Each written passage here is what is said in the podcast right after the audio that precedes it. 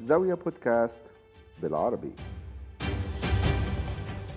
أهلا بيكم وملخص سريع لاهم احداث الأسبوع اللي فات. يلا بينا.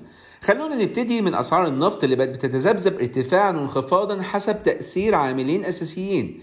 العامل الأول سبب الارتفاع هو استمرار العقوبات على روسيا نتيجة غزوها لأوكرانيا وإن الأزمة دي شكلها مش هتنتهي قريب وخصوصا إن روسيا هي تاني أكبر مصدر للنفط في العالم. وإن العقوبات بتحكيم صادرات روسيا من النفط هتؤدي لتقليص المعروض من الخام.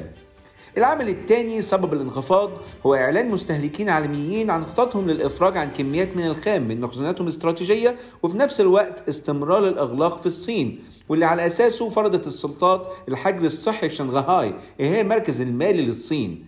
الصين اللي هي أكبر مستورد للنفط في العالم. يعني أي تباطؤ في الصين معناه انخفاض الطلب على النفط وبالتالي انخفاض الأسعار.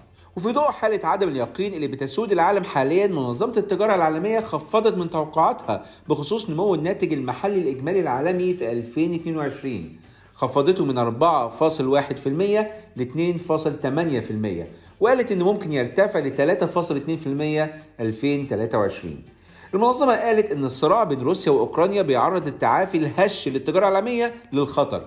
وبالتالي خفضت توقعات نمو التجارة العالمية في 2022 من 4.7% ل 3%. المنظمة برضو قالت إن التأثير الاقتصادي الواضح للأزمة هو الارتفاع الكبير في أسعار السلع الأساسية بالفعل شفنا معدلات التضخم عالميا بتوصل لمستويات غير مسبوقة يمكن من أكثر من 40 سنة زي ما شفنا في أمريكا. ارتفاع أسعار المستهلك لشهر مارس بنسبة 8.5% سنويا وده يمكن يعزز التوقعات بأن مجلس الاحتياط الفيدرالي هيرفع أسعار الفايدة بنص نقطة مئوية في اجتماعه في مايو الجاي. بنك كندا من ناحيته رفع سعر الفايدة بنص نقطة مئوية ل 1% ودي أكبر زيادة ليه من أكثر من 20 سنة. ومن ناحية تانية هو كمان زي الاحتياط الفيدرالي هيوقف شراء السندات الحكومية علشان يخفض مركزه المالي. كل ده علشان يواجه أعلى مستوى للتضخم في كندا خلال 30 سنة. النهارده بقى البنك المركزي الأوروبي هيجتمع علشان يقرر اتجاه أسعار الفايدة على اليورو واللي بنسبة كبيرة مش هيتسرع في إصدار قرارات جديدة خلال الأسبوع ده بسبب الحالة الضبابية اللي حوالين معدلات التضخم القياسية في منطقة اليورو والحرب الدايرة في أوروبا. وبالنسبة لمسؤولين منطقة اليورو قرار النهاردة مهم قصاد أزمة بتهدد استقرار الأسعار والنمو الاقتصادي وكمان في منطقة لسه بتعاني من كارثة وباء كورونا. كورونا اللي إصابت كريستينا لاجارد رئيسة البنك المركزي الأوروبي. التضخم بقى سمة عالمية من الشرق للغرب. في السودان ارتفع معدل التضخم السنوي ل 263% في إبريل. السودان زي دول عربية تانية هتحتاج لدعم مالي من الخارج بمليارات الدولارات من الغرب ولكن الدعم ده مرهون بتشكيل حكومة انتقالية مدنية.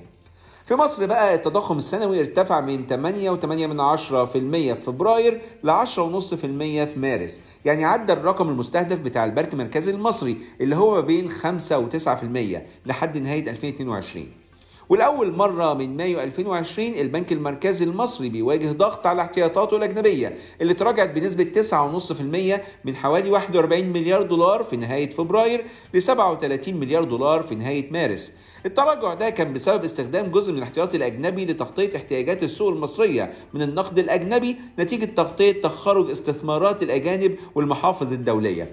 وعلشان يضمن استيراد سلع استراتيجية وكمان سداد الالتزامات الدولية الخاصة بالمديونات الخارجية.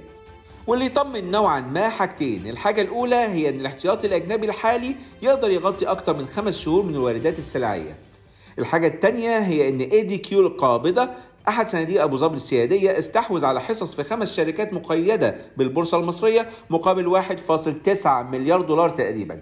يعني 17% من البنك التجاري الدولي 21.5% من أبو قير للأسمدة 20% من موبكو 32% من اسكندرية لتداول الحاويات و12.6% من أسهم شركة فوري. آه بمناسبة الشركات تم طرح 18% من هيئة كهرباء ومياه دبي DEWA في بورصة دبي للاكتتاب العام. من خلال طرح عام أولي بلغت قيمته 6.1 مليار دولار وجذب مستثمرين عالميين من بينهم BlackRock و Vanguard Group. مستثمرين من الامارات استحوذوا على نص طلبات الاكتتاب والمستثمرين الدوليين استحوذوا على حوالي 30% من الاكتتاب والباقي مستثمرين من منطقة الخليج السهم ارتفع بنسبة 23% تقريبا في أول ظهور ليه يوم الثلاث اللي فات وبكده ارتفعت القيمة السوقية للهيئة ل 152.5 مليار درهم أو ما يعادل 41.5 مليار دولار علشان تبقى إحدى كبرى شركات المرافق في العالم. ونرجع لصندوق النادي الدولي اللي أعلن في بيان ليه عن التوصل لاتفاق مبدئي بخصوص السياسات الاقتصادية مع لبنان. وده اللي ممكن يوصل لبنان لتمويل لمدة أربع سنين علشان يحصل على ما يعادل حوالي 3 مليار دولار من خلال حقوق السحب الخاصة. بلد تانية آسيوية على شفا حفرة اللي هي سريلانكا اللي حذرت الدائنين من احتمال إنها تتعثر في سداد ديونها الخارجية. ده غير إنها علقت بعض مدفوعات الديون الخارجية كخطوة غير عادية للحفاظ على احتياطي البلاد المحدود من الدولار لتلبية واردات الغذاء والوقود الأساسية. في الوقت اللي السلطات هناك بتسعى للتفاوض مع الدائنين بتحذر من تعثر محتمل واللي لو حصل هيزود الضغط على الرئيس السريلانكي وأخوه رئيس الوزراء علشان يتنحوا وخصوصا بعد ما التضخم وصل هناك ل 20% ده غير قطع الكهرباء يوميا لمدة توصل ل 13 ساعة. وبالتالي الحكومة لازم هتتكلم مع صندوق النقد الدولي بخصوص حزمة إنقاذ وخصوصا بعد تراجع الاحتياطي الأجنبي بنسبة 16% لأقل من 2 مليار دولار. وبمناسبة السياسة الرئيس الفرنسي إيمانويل ماكرون ومرشحة أقصى اليمين مارين لوبان تصدروا نتائج الجولة الأولى من الانتخابات الرئاسية الفرنسية واللي تنافس فيها 12 مرشح. الجولة الثانية والأخيرة من الانتخابات هتكون يوم 24 إبريل إن شاء الله. الجولة الأولى حصل فيها ماكرون على حوالي 28% ولوبان على 23% من أصوات الناخبين. ونروح لباكستان اللي رئيس الوزراء فيها عمران خان نجم الكريكت خسر تصويت بحجب الثقة بالبرلمان بعد ما تخلى عنه شركاء الائتلاف الحاكم وحملوه مسؤولية تدهور اقتصاد البلاد وعدم الوفاء بوعوده الانتخابية. وننهي البودكاست بثلاث أخبار خفاف. الخبر الأول هو تصديق مجلس الشيوخ الأمريكي على تعيين كيتانجي براون جاكسون في هيئة المحكمة العليا اللي هي Supreme Court علشان تكون أول قاضية من أصول أفريقية في تاريخ المحكمة على مدى 233 سنة. الخبر الثاني هو إن ملياردير الأمريكي ورجل الاعمال إيلون ماسك قرر عدم الانضمام لمجلس إدارة شركة تويتر اللي كان اشترى فيها 9.2% من أسهمها. الخبر الثالث هو إن ميتا اللي كان اسمها فيسبوك صرفت 27 مليون دولار بس لتأمين مارك زوكربيرج السنة اللي فاتت بزيادة 6% عن السنة اللي قبلها.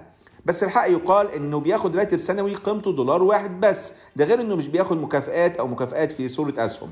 يعني تأمين زوكربيرج بيتكلف حوالي 75 ألف دولار في اليوم.